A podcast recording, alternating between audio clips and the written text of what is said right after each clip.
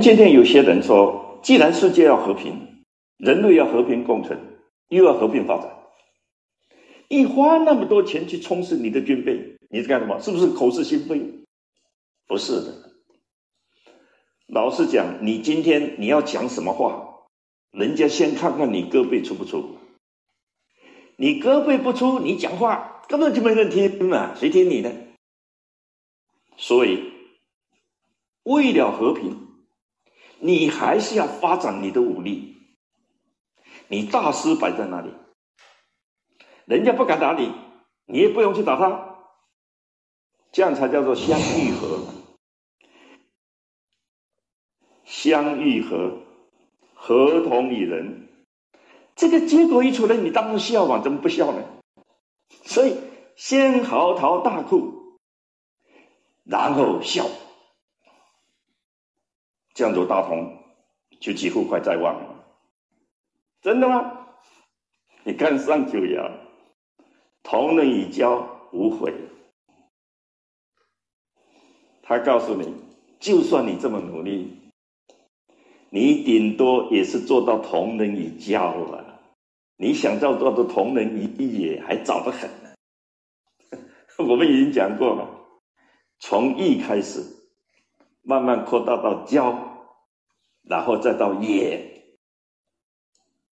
那现在呢？他比如说，同人以义，那就糟糕了，那太小了嘛。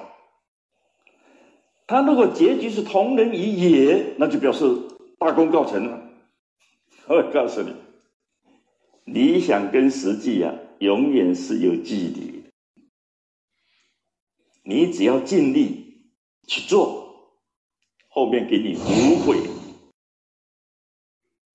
你就不必后悔了。你后悔干什么？你留些事情给下代人去做吧。人类能够一代一代进步就好了。为什么你要这一代都完成了，那下代子孙干什么呢？又乱起来的嘛。我们来看看小象怎么说：上九，同人以交。你有同人也的理想，但是你一步一步来，能够达到同人以交，就八九不离十的。你不要说一次要把它做完，因为那是太难了，而且你子孙就没有事做了。再说，我们从实际的来看，大家都好了，嗯，刚回家又发生新的问题又出来了，又要协调。啊，这边安静了，那边又起来了，一波未平，一波又起，这才是自然的现象。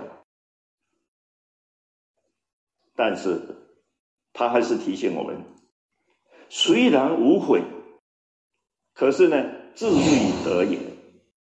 志未得，就是你的大志仍然是还没有行通的。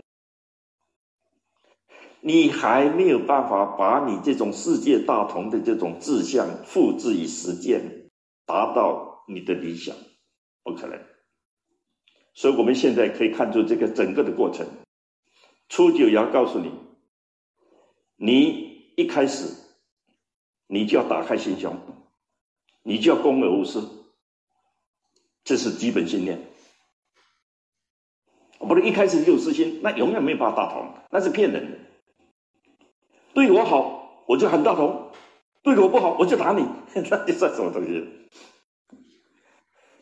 六二爻，他告诉你，你不要搞小圈圈，你老搞几个小圈圈，那个门呢，打开了又关了，打开又关了，东搞西搞，这只是同人以中了，那个气魄太小了，啊，没有大国的风范。九三告诉你，千万不要动脑筋。到现在还想用武力来动服人家，不行，因为他已经证明行不通了。那就仇越结越深了，将来越无法同人。第四爻，多沟通。我们看到一些骑墙派的，一会儿这样，一会儿那样，我们也不要笑他，我们同情他，多跟他沟通。慢慢化解，因为他也知道他不敢动，让他自己改变态度，知过而退，那是最好的办法。最主要就是随时觉悟。所以我们今天常常讲说，世界大同不是把所有的文化统统变成一种，那不行的，那人类会毁灭的了。我们只是说，在各种不同的文化里面，我们争取到主流，主流。我这个主流包容性最强，对别人最照顾，我没有私心。四海之内皆兄弟也，但是也不是说你这么登高一呼，你把历史搬出来，你把文化秀出来，人家就会完全接受，没没那么容易的。所以你先嚎啕大哭，就是你要好好去努力，尽力的，那最后。你自然笑得出来，那笑得出来就表示说，真的在我们这一代就能够世界大同吗？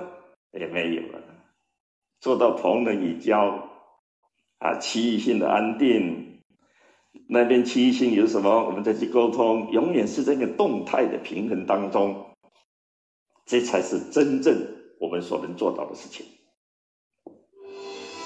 按照同人卦的说法，我们出门诚恳待人，化思为公，然后一步一步地做到同人于也，一视同仁。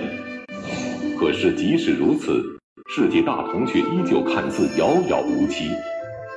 那么世界大同究竟只是人类一个美好的理想，还是最终真的能够得以实现呢？